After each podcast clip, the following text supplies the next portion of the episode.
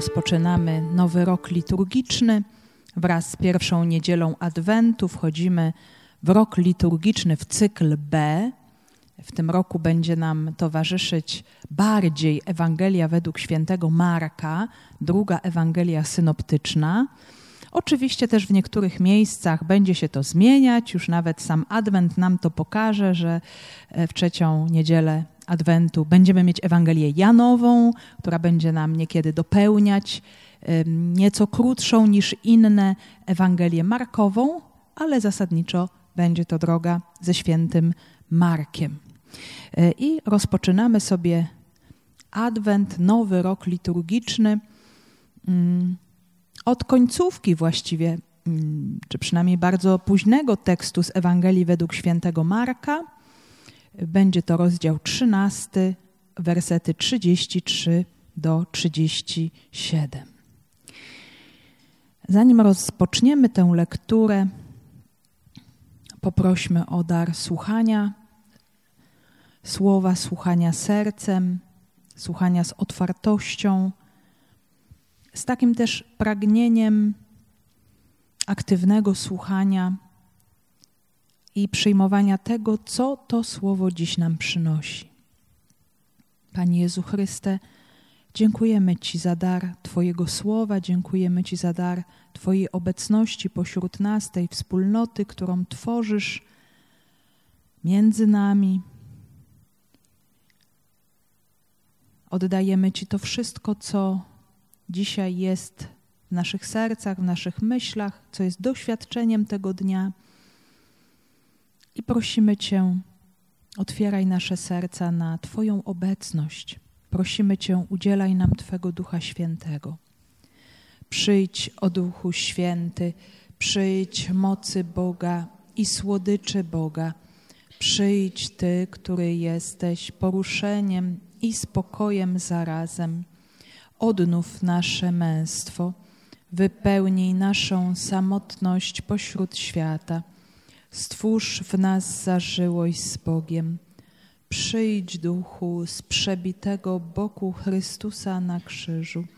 Przyjdź z ust zmartwychwstałego. Z Ewangelii według świętego Marka. Uważajcie, czuwajcie, bo nie wiecie, kiedy czas ten nadejdzie. Bo rzecz ma się podobnie jak z człowiekiem, który udał się w podróż, zostawił swój dom, powierzył swoim sługom staranie o wszystko, każdemu wyznaczył zajęcie, a oddźwiernemu przekazał, żeby czuwał. Czuwajcie więc, bo nie wiecie, kiedy Pan domu przyjdzie, z wieczora czy o północy, czy o pianiu kogutów, czy rankiem, by niespodzianie przyszedłszy nie zastał was śpiących. Lecz co wam mówię wszystkim, czuwajcie. Mamy taki fragment z 13 rozdziału, nieco wyrwany z kontekstu, więc potrzebujemy zobaczyć w ogóle o co chodzi, w jakiej sytuacji Jezus taką przestrogę, zaproszenie do czuwania przekazuje swoim słuchaczom. Otóż to jest ten czas, kiedy Jezus już znajduje się w Jerozolimie, czyli to jest czas, który poprzedza Jego mękę, Jego paschę.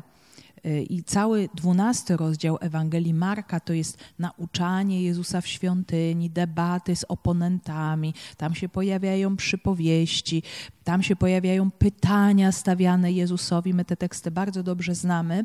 Jezus wykazuje niekompetencję, hipokryzję, obłudę swoich rozmówców, tego, że nie znają Pisma, że próbują Go podchwycić w słowie. Wykazuje też autorytetom religijnym skostnienie, zamknięcie, a na samym końcu, jako wzór prawdziwej wiary, oddania, zrozumienia, na czym polega relacja z Bogiem, wskazuje ubogą wdowę, tę, która wrzuca 2 pieniążki do skarbony, I tak możemy powiedzieć, to nauczanie Jezusa w świątyni w taki sposób się kończy. Jakby ta wdowa jest takim cudownym obrazem, figurą, symbolem wspaniałej wspólnoty, osoby wierzącej, która tak szczerze Panu Bogu przynosi to, co ma. Bez kombinowania, bez jakichś szukania swoich własnych zysków, bo to, co było jakieś bardzo też problematyczne i trudne, to, co Jezus chciał pokazać ludziom pobożnym, religijnym swoich czasów, to było to, że oni wykorzystywali Boga dla swoich celów. Czyli traktowali Go instrumentalnie, czyli my z naszej pobożności będziemy sobie robić dobry biznes, będziemy z tego żyć, ludzie nas będą podziwiać. Jezus bardzo mocno sprzeciwiał się takiej postawie i dlatego pokazuje wszystkim ubogą wdowę, która nie robi tutaj żadnego interesu, bo naprawdę całe swoje życie oddaje Bogu i staje się w ten sposób taką figurą, zapowiedzią samego Jezusa, który potem ostatecznie swoje życie całkowicie też oddaje.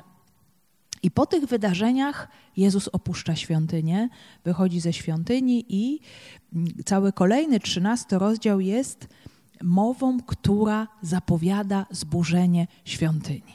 I moi drodzy, dla Izraelitów, dla narodu wybranego zburzenie świątyni to jest koniec świata. Dlatego ta mowa w 13 rozdziału, też nazwana mową eschatologiczną Jezusa, ona łączy w sobie te elementy. Zapowiedź zburzenia świątyni, zapowiedź różnych kataklizmów, znaków, trzęsień ziemi, wojen, prześladowania uczniów. No i właśnie, i co w tym wszystkim ma czynić uczeń? Jak on ma żyć? To są też takie wydarzenia, które poprzedzają odrzucenie Jezusa, Jego śmierć, czyli same trudne wydarzenia Jezus zapowiada. I co ma w takiej sytuacji zrobić uczeń? Ta zapowiedź zburzenia świątyni i zapowiedź też, tak powiem, tych trudnych sytuacji obiektywnie, no bo właśnie choroby, zarazy, trzęsienie ziemi, kataklizmy, prześladowania różnego rodzaju, są rzeczywistościami obiektywnie trudnymi i pojawiają się w każdych czasach w historii. Nie jest coś takiego, że to się nagle pojawi i to będzie znak, że będzie koniec. To jest sytuacja, która trwa, którą zawsze gdzieś możemy w każdym momencie historii zidentyfikować. No i właśnie rodzi się pytanie, i co jest w tym momencie najważniejsze? W jaki sposób my mamy żyć w niedoskonałym świecie, czy raczej też w tym świecie, który jest przeniknięty złem, cierpieniem, kiedy zdarzają się właśnie te wszystkie sytuacje, wydarzenia, które nas martwią, które nas smucą. Co na to wszystko uczeń Jezusa? No i mamy właśnie tutaj te różne tematy, które już zapowiedziałam.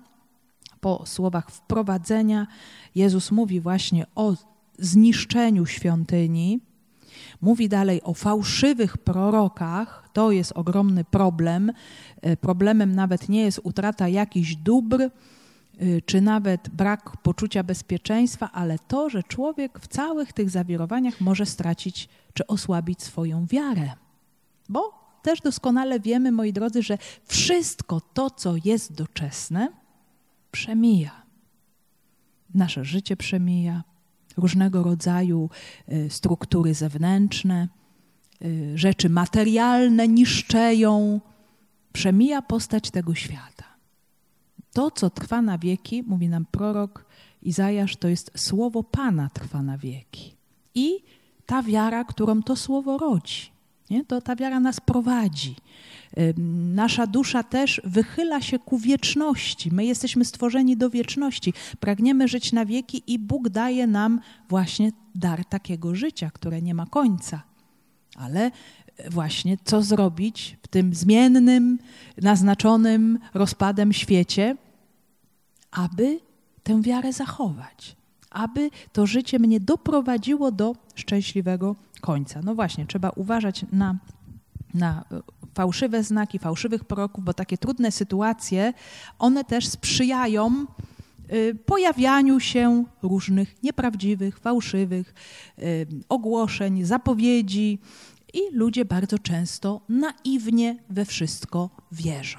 A zatem należy na to wszystko uważać. Będą i wojny, i kataklizmy, i uciski, ale to, co się znajduje, to jest bardzo ciekawe, jakoś w środku całego tego dużego bloku tekstu, to jest misja uczniów. Głoszenie. Głoszenie Królestwa. To jest bardzo ciekawe. To się nie dokonuje w sytuacji idealnej. Bardzo wyraźnie też nam to pokazywały Dzieje Apostolskie, że głoszenie dokonuje się pośród prześladowań, zagrożeń, trudności. Tak było, tak jest i tak będzie. Więc bardzo ciekawe, dzieje się dużo różnych trudnych rzeczy, a uczniowie mają dawać świadectwo. I bardzo często jest tak, że właśnie te sytuacje trudne pod różnym względem, one mogą stać się taką trampoliną do głoszenia. Tak jak to było w pierwotnym kościele, że kiedy, pamiętamy, zaczęto prześladować Kościół jerozolimski, to on właśnie wyszedł z tej Jerozolimy i zaczął głosić i Kościół się zaczął rozszerzać. Niesamowicie, niezwykle. To bardzo posłużyło. Więc to jest ten taki przedziwny paradoks Ewangelii, że wydawałoby się, że to, co nam przeszkadza i powinno nam przeszkadzać, może się okazać, że to nam może bardzo posłużyć. Warto się zastanowić też nad tym aspektem w takim osobistym życiu wiary. Może jest coś takiego, co mi się nie podoba, co chciałabym bardzo zmienić, nie mam za bardzo może na to wpływu, a być może to jest w jakimś celu. Jeżeli ja nie mam na to wpływu, jeżeli ja nie mogę tego zmienić, jeżeli coś jest dla mnie bardzo trudne i wydaje mi się, że mi to jakoś przeszkadza, a może to jest właśnie ta przestrzeń, ta moja przestrzeń mowy eschatologicznej, która mnie zaprasza do dawania świadectwa i może właśnie w tej sytuacji to świadectwo będzie bardziej owocne. Można się też właśnie nad tym jakoś zastanowić.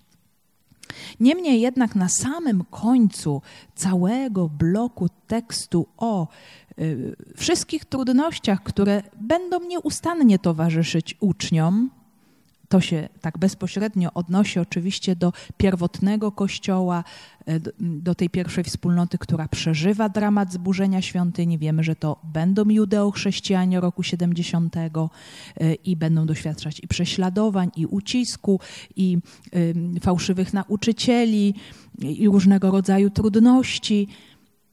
I będą głosić właśnie w tej sytuacji. Ale jest to taka matryca, taki obraz, który dotyczy całego Kościoła. I na samym końcu tej mowy mamy właśnie ten nasz mały fragment, bardzo krótki tekst, który sobie przed chwilą przeczytaliśmy, który jest zaproszeniem, wezwaniem do czujności. To jest taka postawa ucznia, która charakteryzuje ucznia. My już sobie mówiliśmy w ostatnich tygodniach na ten temat, bo czuwać miały panny, te, które oczekiwały na przyjście Pana Młodego i znakiem tego oczekiwania miały być ich płonące lampy i posiadanie oleju, bo czuwanie może być długie i trzeba to przewidzieć. Słudzy, którzy mieli aktywnie zarządzać pozostawionym dobrem Pana, to jest ta przypowieść o talentach. W końcu też właśnie to oczekiwanie znajduje jakąś swoją konkluzję w obrazie sądu ostatecznego, o którym mówiła nam ostatnia niedziela, Niedziela Chrystusa Króla, kiedy ostatecznie właśnie okazuje się, czym było to nasze czuwanie, czy było wypełnione miłością, dobrem. No i dzisiaj znów czuwanie, znów czujność. Też taki ciekawy termin pojawia nam się w całym 13 rozdziale. Greckie słowo blepete. Blepo w ogóle znaczy patrzeć. Jest to czasownik związany z patrzeniem, ale też w takim znaczeniu uważajcie. Patrz, czyli czuwaj i obserwuj sytuację i patrz, czym jest co naprawdę. Czyli żeby tak nie dać się oszukać, nie dać się zwieść. Czasami nasze oczy mogą nas mylić, czy czasami możemy odnosić jakieś wrażenia, takie czy nie inne, czyli że coś na pierwszy rzut oka może nam się wydawać wspaniałe, a takim nie być, albo coś może nam się wydawać nie do przyjęcia, trudne, przerażające, a może być w tym ukryta jakaś rzeczywistość pozytywna. Więc to jest zaproszenie do takiej postawy, która się nazywa postawą uważnego życia. O tym się teraz też bardzo dużo mówi w duchowości. Uważność w życiu, przyglądanie się różnym rzeczom, pewna refleksyjność, nie życie na powierzchni, takie płytkie, bezrefleksyjne, od wrażenia do wrażenia, ale umiejętność zastanowienia się, przyglądania się, właśnie takiego bardzo roztropnego patrzenia na to wszystko, co się dzieje i też wyciągania wniosków. Więc tutaj pojawiają się nam te wyrażenia, to słowo przestrogi jeszcze wcześniej przed naszym tekstem aż 3 razy. Po pierwsze, uważajcie, aby was ktoś nie zwiódł, czyli uważajcie na fałszywych nauczycieli działających pod pozorem dobra. Marek 13:5. Miejcie się na baczności wobec właśnie prześladowań, bo one na pewno nadejdą, ale nie martwcie się, bo otrzymacie odpowiednią pomoc, Marek 13:9. I też uważajcie, wszystkie te kataklizmy, które się pojawią, trudne wydarzenia, ja wam o tym powiedziałem, wy już o tym wiecie. Marek 13:23.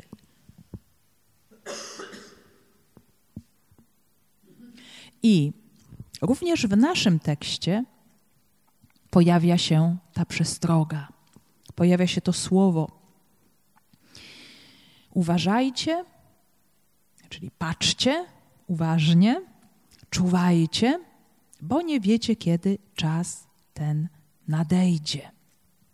Czyli Jezus wzywa do uwagi, do czuwania, do czujności, do postawy, do obserwowania różnych znaków, które są obecne i w dziejach świata, ale też w naszym życiu. W jaki sposób Bóg działa w naszej historii.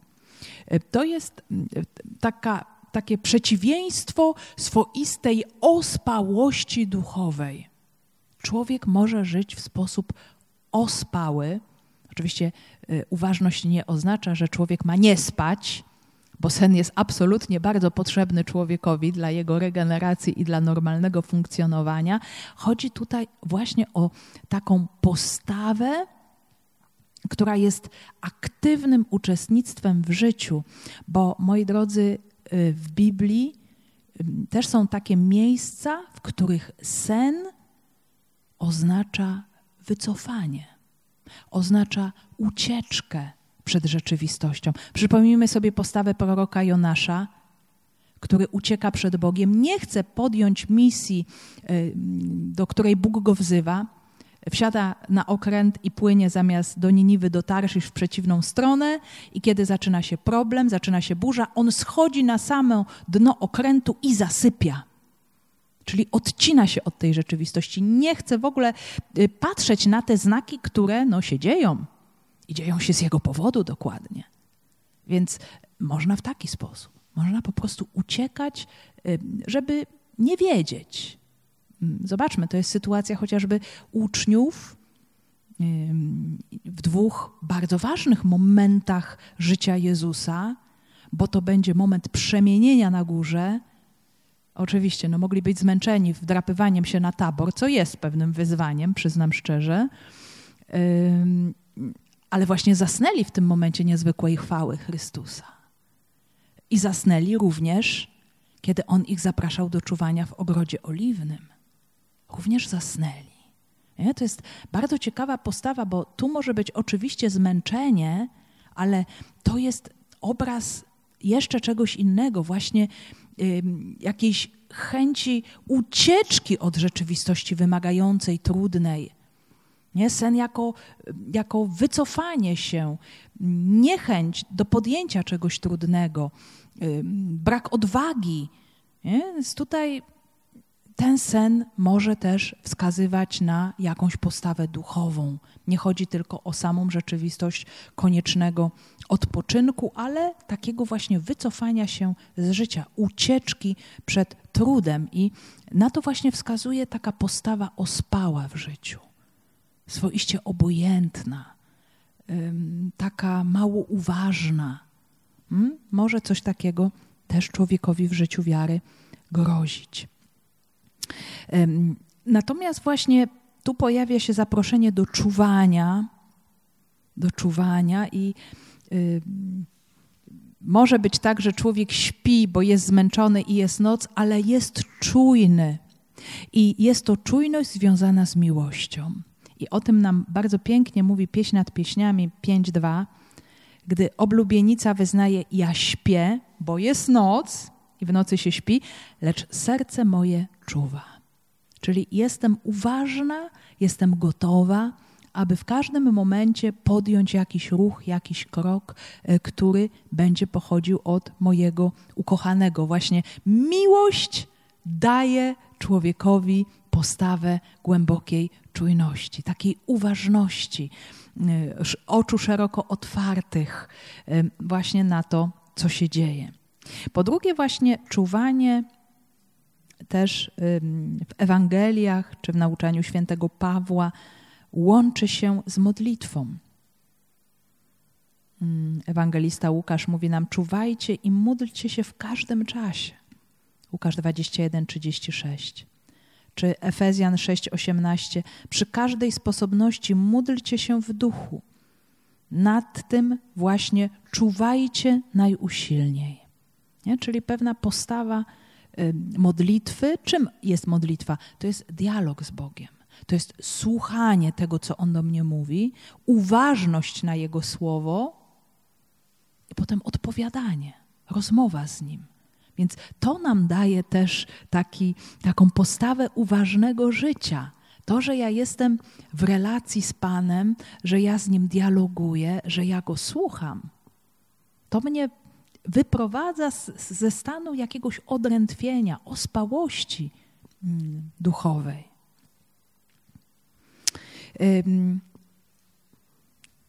Czyli właśnie chodzi o takie czuwanie aktywne. Aktywność, dlaczego człowiek tę aktywność podejmuje? Bo wie, że jego życie jest skoncentrowane i ukierunkowane na pewien cel. Czyli ja nie jestem na tym świecie przez przypadek, no już znalazłam się na tym świecie, no to już jestem po prostu, no i muszę żyć, bo nie mam wyjścia. Jakoś to musi płynąć do przodu, ale chrześcijanin postrzega swoje życie inaczej. Cała historia świata, ona zmierza w kierunku zmartwychwstania, wypełnienia się historii w Chrystusie zmartwychwstałym.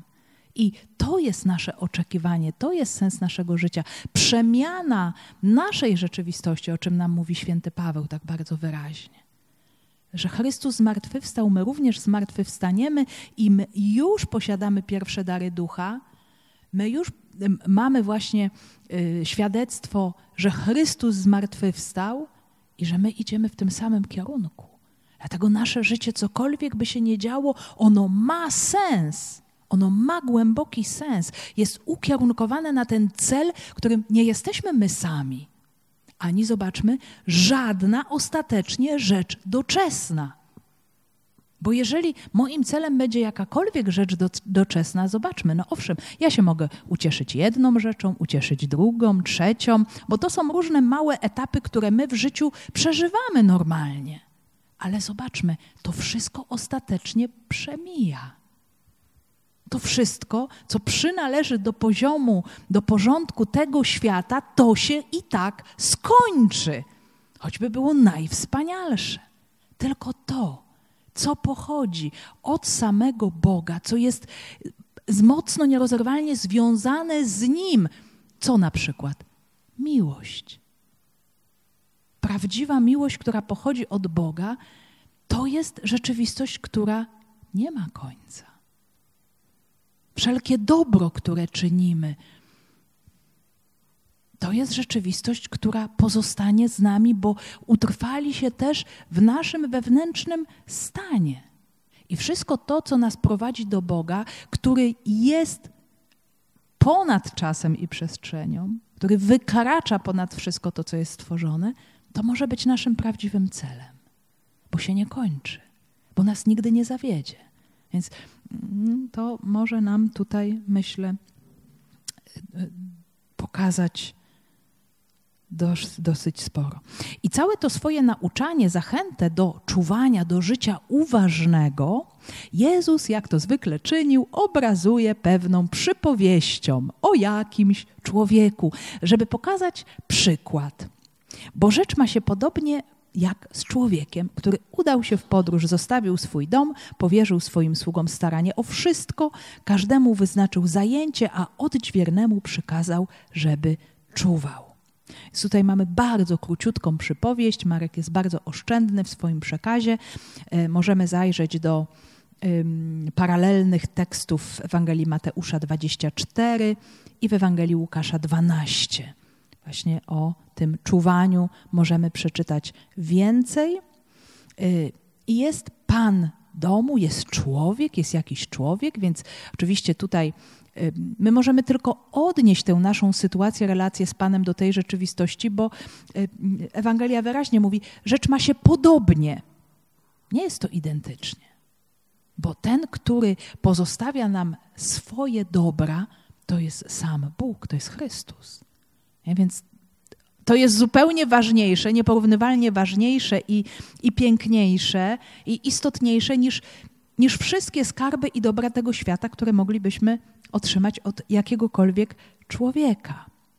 Ale właśnie tak jak to było w innych przypowieściach, ten Pan pozostawia swoim sługom, którzy też są jego domownikami.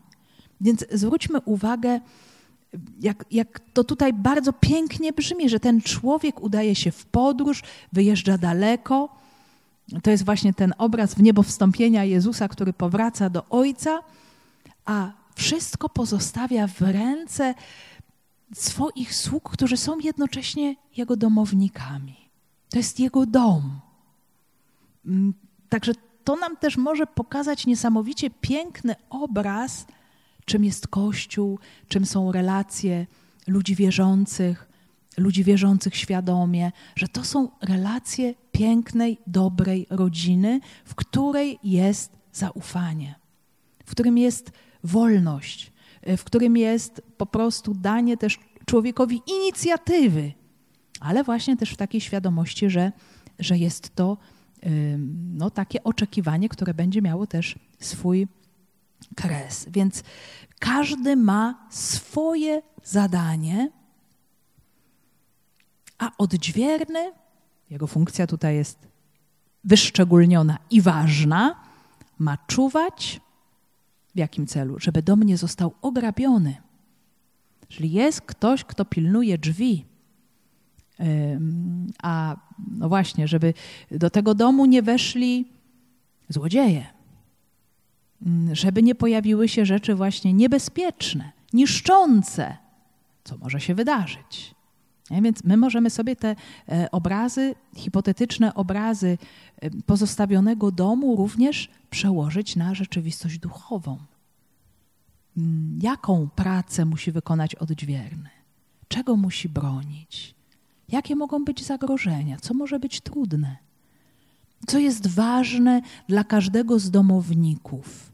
No przede wszystkim, żeby każdy wiedział, czym on naprawdę ma się zająć. Że każdy w tym życiu i we wspólnocie w Kościele jest po coś. Że oprócz tego, że każdy z nas jest ogromnym darem Boga dla świata, jest ważny, jest cenny, też z tego względu, że jest jedyny w swoim rodzaju, takiej osoby nie było i już nie będzie, to oprócz tego to nasze życie ma właśnie jakiś cel, że my jesteśmy tutaj dla czegoś, co wykracza poza nas, dla jakiejś misji, dla zadania. I to właśnie rodzi w naszym życiu poczucie sensu, poczucie takiej twórczości, takiej chęci zaangażowania, no, że to jest po prostu moje, że to jest mój dom i ja po prostu bardzo chcę się w ten dom zaangażować w całej pełni. Więc w tym podziale obowiązków Pan nikogo nie pomija. Każdy jest tutaj ważny.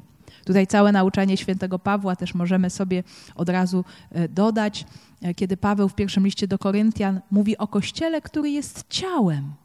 Ciało składa się z bardzo wielu części. Z części, które są duże i wydaje się takie odczuwalne, istotne, fundamentalne, bez których organizm nie może funkcjonować, ale są też i te malutkie. Te wydaje się zupełnie na pierwszy rzut oka niewidoczne, ale również ważne. Więc każdy w tym domu, w tym organizmie wypełnia też swoje zadanie. Tutaj dosłownie tekst Ewangelii nam mówi, że Pan daje każdemu władzę, autorytet. Dlaczego jest tutaj odniesienie do władzy? Bo zobaczmy, to ostatecznie my podejmujemy decyzję, czy my tę współpracę przyjmujemy, czy my się w to angażujemy i potem w jaki sposób się w to angażujemy. To jest nasz wolny wybór, że z jednej strony Pan to nam powierza, ale ja potrzebuję, tak jak to było w przypadku tych sług z talentami, przyjąć to jako moje, podjąć też tę współpracę, bo przecież Pan wyjeżdża, On udaje się w podróż, więc On nade mną nie stoi i mnie nie kontroluje, w jaki sposób ja podejmuję troski o ten dom, właśnie tej współpracy, tego zadania. Czyli z jednej strony dar od mistrza, z drugiej strony praca dla każdego. My bardzo potrzebujemy pracy. Człowiek też przez pewną działalność się wyraża. To może się oczywiście odbywać na bardzo różne sposoby. Każdy etap życia człowieka ma jakąś właśnie swoją aktywność. O tym też już sobie mówiliśmy, że to obdarowanie może się również zmieniać w odniesieniu do czasu, do etapu, do wieku, że w każdym czasie człowiek inaczej pracuje, inaczej działa. Może najpierw bardziej swoimi ludzkimi siłami, bo ich ma więcej, a później bardziej może głębią swojego serca, swoją miłością, swoją uważnością, swoją modlitwą. Tutaj bardzo różne rzeczy moglibyśmy wymieniać. W jaki sposób dziś Pan mnie zaprasza do czuwania? Nie? To jest jeszcze właśnie przestrzeń dla naszego medytacji. Także takie działanie ciągłe i trwałe na jakiś czas bliżej nieokreślonej przyszłości. Więc nie chodzi tutaj właśnie o to samo niespanie, bo w nocy człowiek spać musi, ale postawę ludzi, którzy oczekują na przyjście Chrystusa. Czy to się dokona teraz, w tym momencie paruzji, Chrystus powróci, zastanie nas żyjących, o czym też mówi święty Paweł w swoim nauczaniu, czy też to się dokona w momencie naszej śmierci, kiedy spotkamy się z Panem, kiedy już właśnie ten moment prędzej czy później dla każdego z nas nadejdzie. Więc no właśnie, to jest też ta specyfika początku Adwentu.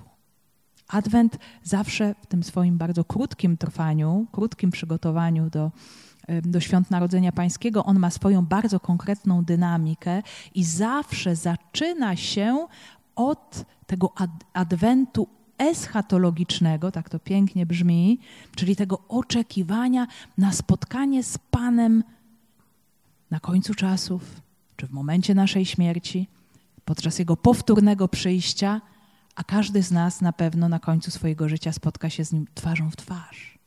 Więc to jest ten adwent całego naszego życia. I my adwent liturgiczny rozpoczynamy właśnie od tego wymiaru. Potem ta dynamika adwentu, ona nas będzie prowadzić przez centralny czas adwentu, którym będzie zwrócenie się ku osobistemu nawróceniu. Też będziemy przyglądać się postaci Jana Chrzciciela, w jaki sposób on przygotowywał naród wybrany na spotkanie z Mesjaszem, na jego nauczanie i zbawienie, które przyniósł podczas swojego ziemskiego życia. I dopiero sama końcówka adwentu będzie tym przygotowaniem, powrotem do pierwszego przyjścia Jezusa Chrystusa, do Jego narodzin. Więc jest to taki czas, który generalnie oznacza oczekiwanie, czuwanie, jakąś taką właśnie uważność, biorąc pod uwagę różne aspekty tejże uważności. Także nie wiemy, kiedy ten, który się udał w podróż, powróci. Nie wiemy, ile będzie trwał ten czas. Nie wiemy, kiedy nastąpi paruzja albo kiedy nastąpi moment naszej śmierci. Ale potrzebujemy w sposób taki bardzo pogodny i świadomy przeżywać to nasze życie w ukierunkowaniu na nasz ostateczny cel. I tutaj w tym pomaga nam odźwierny, a Kościół zawsze w osobie odźwiernego widział Piotra i wszystkich jego następców. To jest właśnie ktoś, kto czuwa nad bezpieczeństwem całego domu.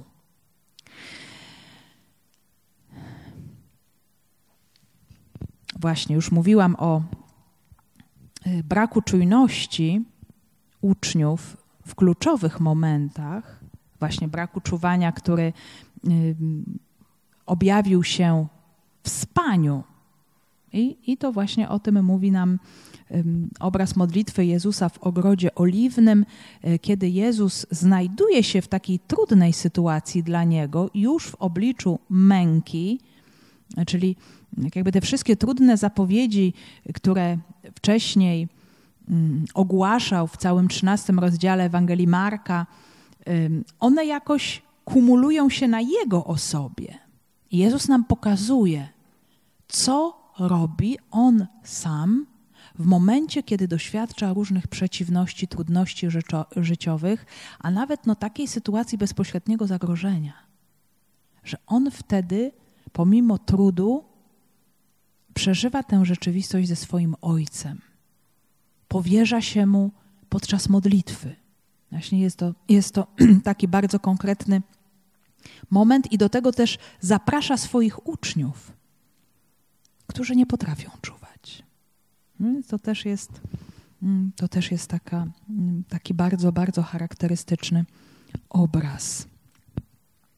I tym czuwaniem dzisiaj dla nas jest właśnie, co może być? No właśnie, każdy ma czynić to, do czego jest powołany, do czego jest wezwany, do czego jest zaproszony, bo każdy otrzymuje swoje zadanie w tym domu. I chodzi o to, aby po prostu zajmować się tym, co mi zostało powierzone. Nie zajmować się tym, co nie zostało mi powierzone, tylko tym, co mam robić, tym, kim mam być. To jest właśnie taka bardzo, bardzo ważna postawa.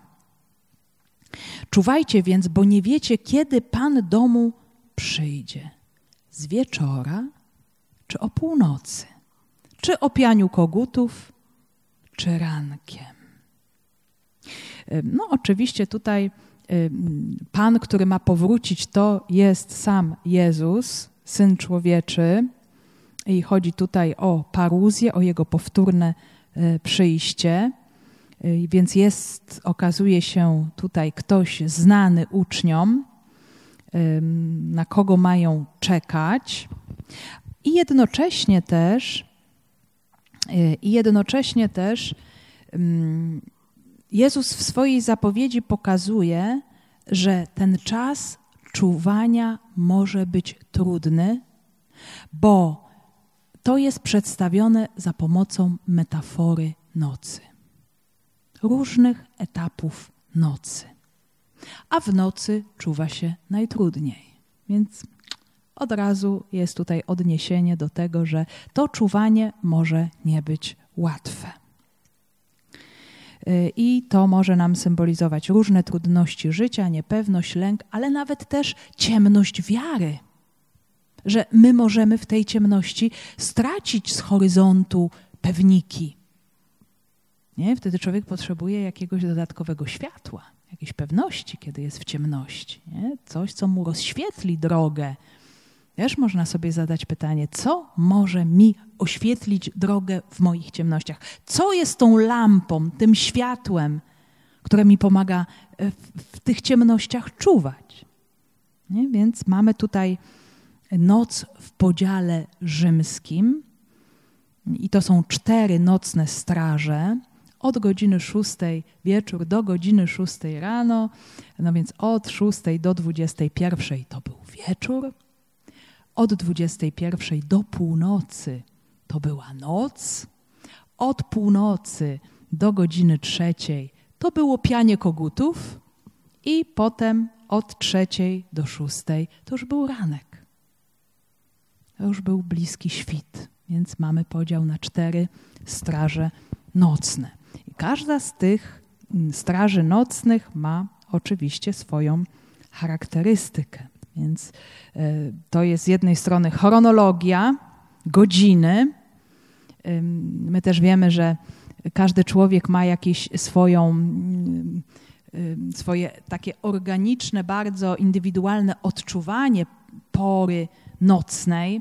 Są osoby, które bardzo dobrze się czują do północy albo nawet i po północy. Są osoby, które natomiast bardzo szybko zasypiają, natomiast lubią wcześnie rano wstać i odwrotnie. Są ci, którym wstać jest rano trudniej, więc tutaj mamy też takie bardzo indywidualne podejście do tych 4 straży nocnych. Ale czym jest właśnie ten pierwszy etap, ten wieczór?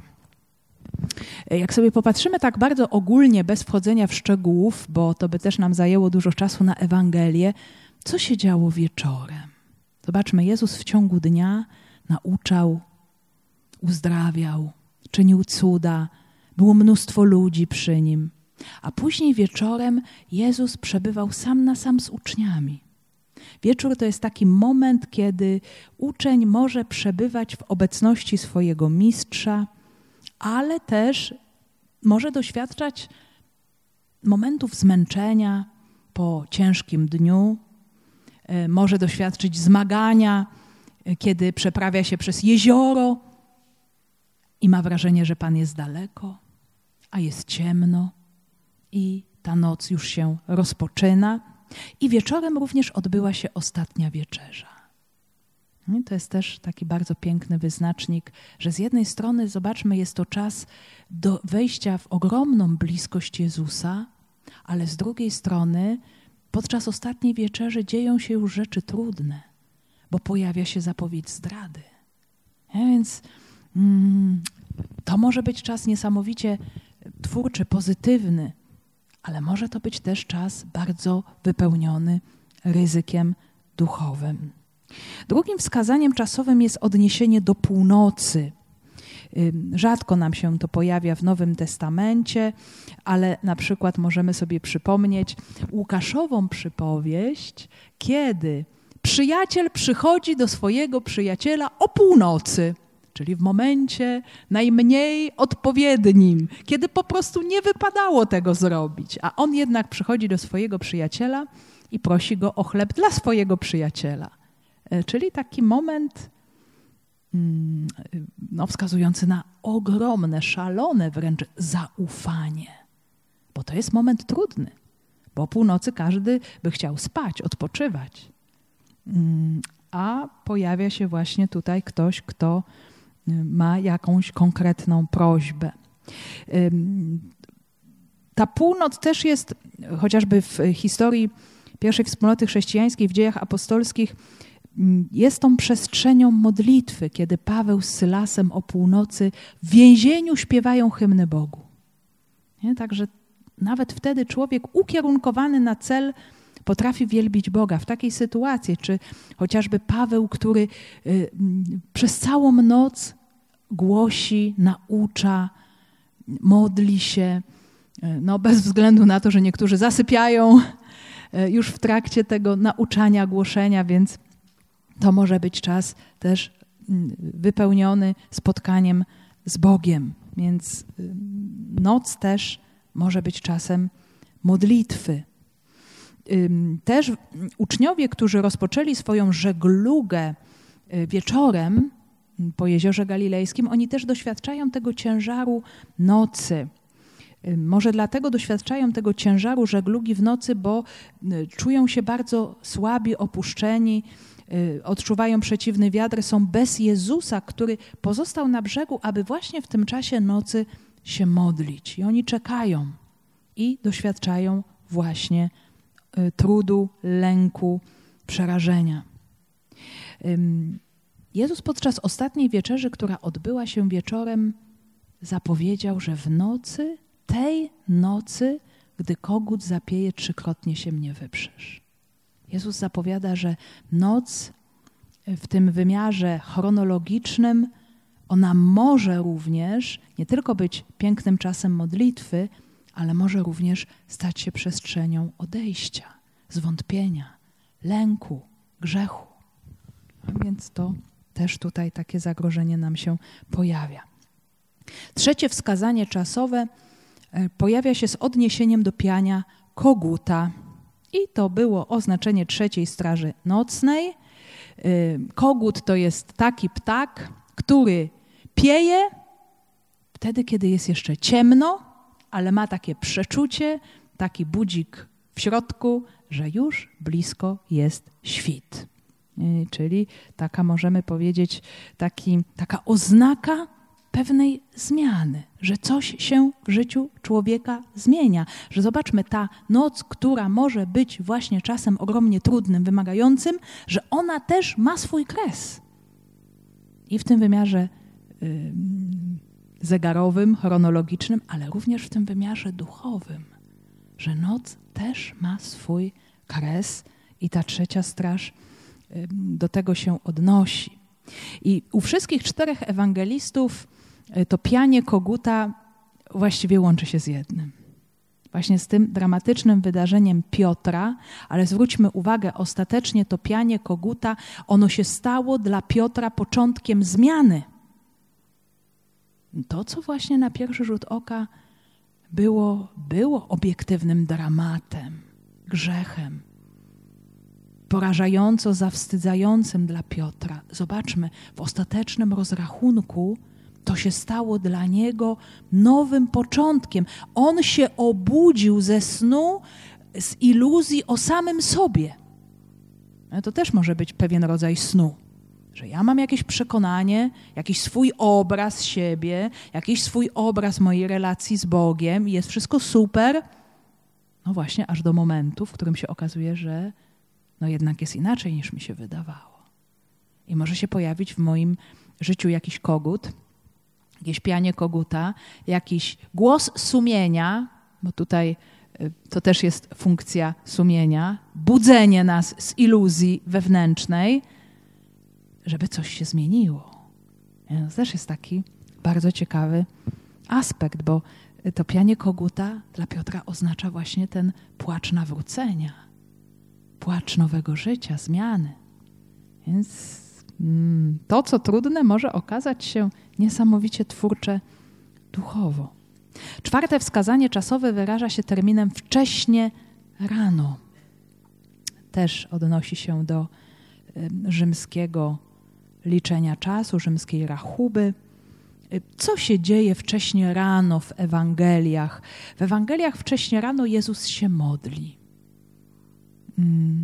Odchodzi na miejsce pustynne, rozmawia z Ojcem, ale również rano według samej rachuby Ewangelii Markowej jest prowadzony do Piłata, ale również rano dokonuje się Jego zmartwychwstanie. Wcześnie rano kobiety udają się do grobu i przekonują się, że grób jest pusty. Więc ten poranek oznacza właśnie tę nowość. To, że ta noc już dobiegła kresu.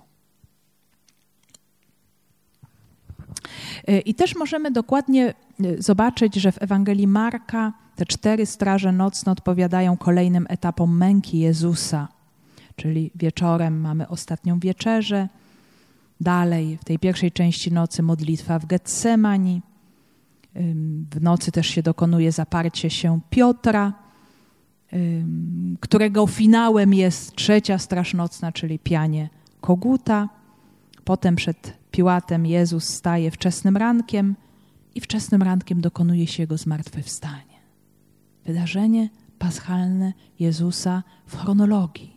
Ale zobaczmy, to może też odzwierciedlać się w naszej wewnętrznej chronologii, bardziej tym, czym jest kairos, czyli jakieś nasze wewnętrzne doświadczenie życia. Ja mogę przeżywać w tym moim czuwaniu coś z tego, coś z wydarzenia paschalnego, tym bardziej, że my jako chrześcijanie jesteśmy naznaczeni paschą Jezusa. Mogę się w tym w jakiś sposób odnaleźć. Mogę sobie postawić pytanie, jaki etap tej nocy oczekiwania dokonuje się, realizuje się właśnie teraz w moim życiu. W jaki sposób ja mogę na to odpowiedzieć? Co ja mogę też z tym wszystkim zrobić? By niespodziewanie przyszedłszy nie zastał was śpiących, lecz co wam mówię, mówię wszystkim, czuwajcie. I takim prawdziwym niebezpieczeństwem jest właśnie ta wewnętrzna ospałość, że człowiek staje się właśnie taki wewnętrznie nieczuły, taki obojętny na wszystko. Tak go nic nie porusza, nie dotyka. To może nawet wydarzać się w życiu ludzi, którzy nawet przez takie bardzo spokojne, dobre nawet życie, to też może usypiać. Mogę właśnie tak jak ten Piotr żyć w pewnej iluzji o sobie, aż do momentu jakiegoś właśnie koguta, który mnie z tego snu obudzi, nie? Więc zmęczenie, wewnętrzne znużenie, przyzwyczajenie do pewnych rzeczy, ono może budzić taką duchową ospałość. Takie nawet czasami znudzenie. Takie przyzwyczajenie, taką rutynę. Jest to coś, co może ogromnie przytłoczyć, zamulić nasze życie chrześcijańskie, nasze życie wiary. Dlatego na początku Adwentu pojawia się tak bardzo dynamiczne wezwanie do czuwania i ukazanie życia jako trudu nocy. Więc wszystkie te przykłady, zwłaszcza tych trudności związanych z czuwaniem, one nam pokazują, że nikt z nas nie ma pewności, że to czuwanie będzie przeżyte właściwie. Wszyscy jesteśmy narażeni na naszą ludzką słabość i dlatego potrzebujemy słowa, które może być światłem, może być tym kagankiem, tą lampą rozświetlającą nasze ciemności, czymś, co nas budzi, czymś, co nas orzeźwia, pokazuje nam właśnie i nasz cel, ale jednocześnie pokazuje nam to wszystko, co może być trudne. Więc nie mamy pewności co do samych siebie. Ale też nawet jeżeli doświadczamy trudu i doświadczamy ospałości i zawodzimy, no moi drodzy, ostatecznie też Ewangelia pokazuje nam, że zawsze w takich sytuacjach Chrystus na nas czeka, że On pozostaje wierny. Nawet jeżeli się może nam wydawać, że On udał się w podróż i jest daleko, nie jest obok nas, ale tak w rzeczywistości On zawsze jest naszym Emanuelem, Bogiem z nami i On czeka na nas zawsze, nawet pomimo naszej ospałości, słabości, jest nieustannie po to, aby wychodzić nam naprzeciw, aby nas przyjąć, aby nas wprowadzić w swój świt, w swoje zmartwychwstanie. Także nie tylko jest tym mistrzem wymagającym, zapraszającym do czuwania, ale jest tym jednocześnie, który nas budzi, który nas podnosi, bo to jest przecież ta moc Jego życia. On nas podnosi, tak jak podnosi, wskrzesza umarłych, podnosi ze śmierci ciała, on również podnosi nas z wszelkiej duchowej śmierci, ospałości, z śmierci grzechu, z ospałości duchowej, z odrętwienia. Więc zawsze odkrywając jakikolwiek nasz brak, jakiekolwiek nasze zamknięcie, my możemy się zwrócić do Niego, aby On właśnie w tej sytuacji obudził nas do nowego życia. Także, moi drodzy, odnosząc to słowo do nas, widzimy, że żyjemy w jakimś nurcie historii. Tej historii, która już się wypełniła, bo zbawienie się już dokonało i to zbawienie się ciągle dokonuje w naszym życiu i ono się dokonuje w naszej codzienności właśnie poprzez tę codzienność, którą każdy z nas posiada. Teraz właśnie ja mogę zadać sobie pytanie, jak przeżywam tę moją codzienność? Czy ta moja codzienność jest ukierunkowana? Czy mam gdzieś te przebłyski tej świadomości, że widzę w moim życiu ten plan Boga, Jego miłość? Czy czekam z wiarą na powrót Jezusa? Czy żyję też Jego obecnością? Myślę, to jest też bardzo ważne, że Jezus jest obecny. My czekamy na Niego, ale On jest tym, który nieustannie do nas przychodzi na bardzo różne sposoby. Więc to czuwanie już nawet w tym życiu się w jakiś sposób wypełnia. I czasy ostateczne, ta przemiana świata, ona się zaczęła wraz ze śmiercią i zmartwychwstaniem Jezusa. To nam bardzo wyraźnie pokazują Ewangelie, zwłaszcza Ewangelia Janowa. Jak niektórzy pamiętają, przyjście Jezusa to jest nowy początek. Tak jak na początku Bóg stworzył niebo i ziemię, tak samo wraz z przyjściem Jezusa, z wcieleniem Słowa, które było na początku, zmienia się cała rzeczywistość tego świata.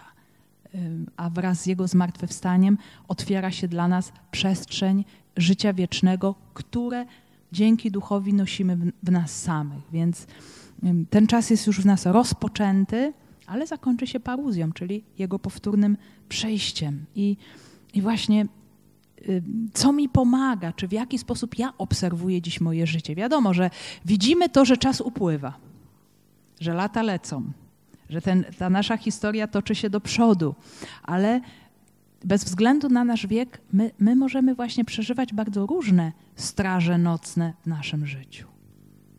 Czy to jest wieczór? Czy to jest głęboka noc?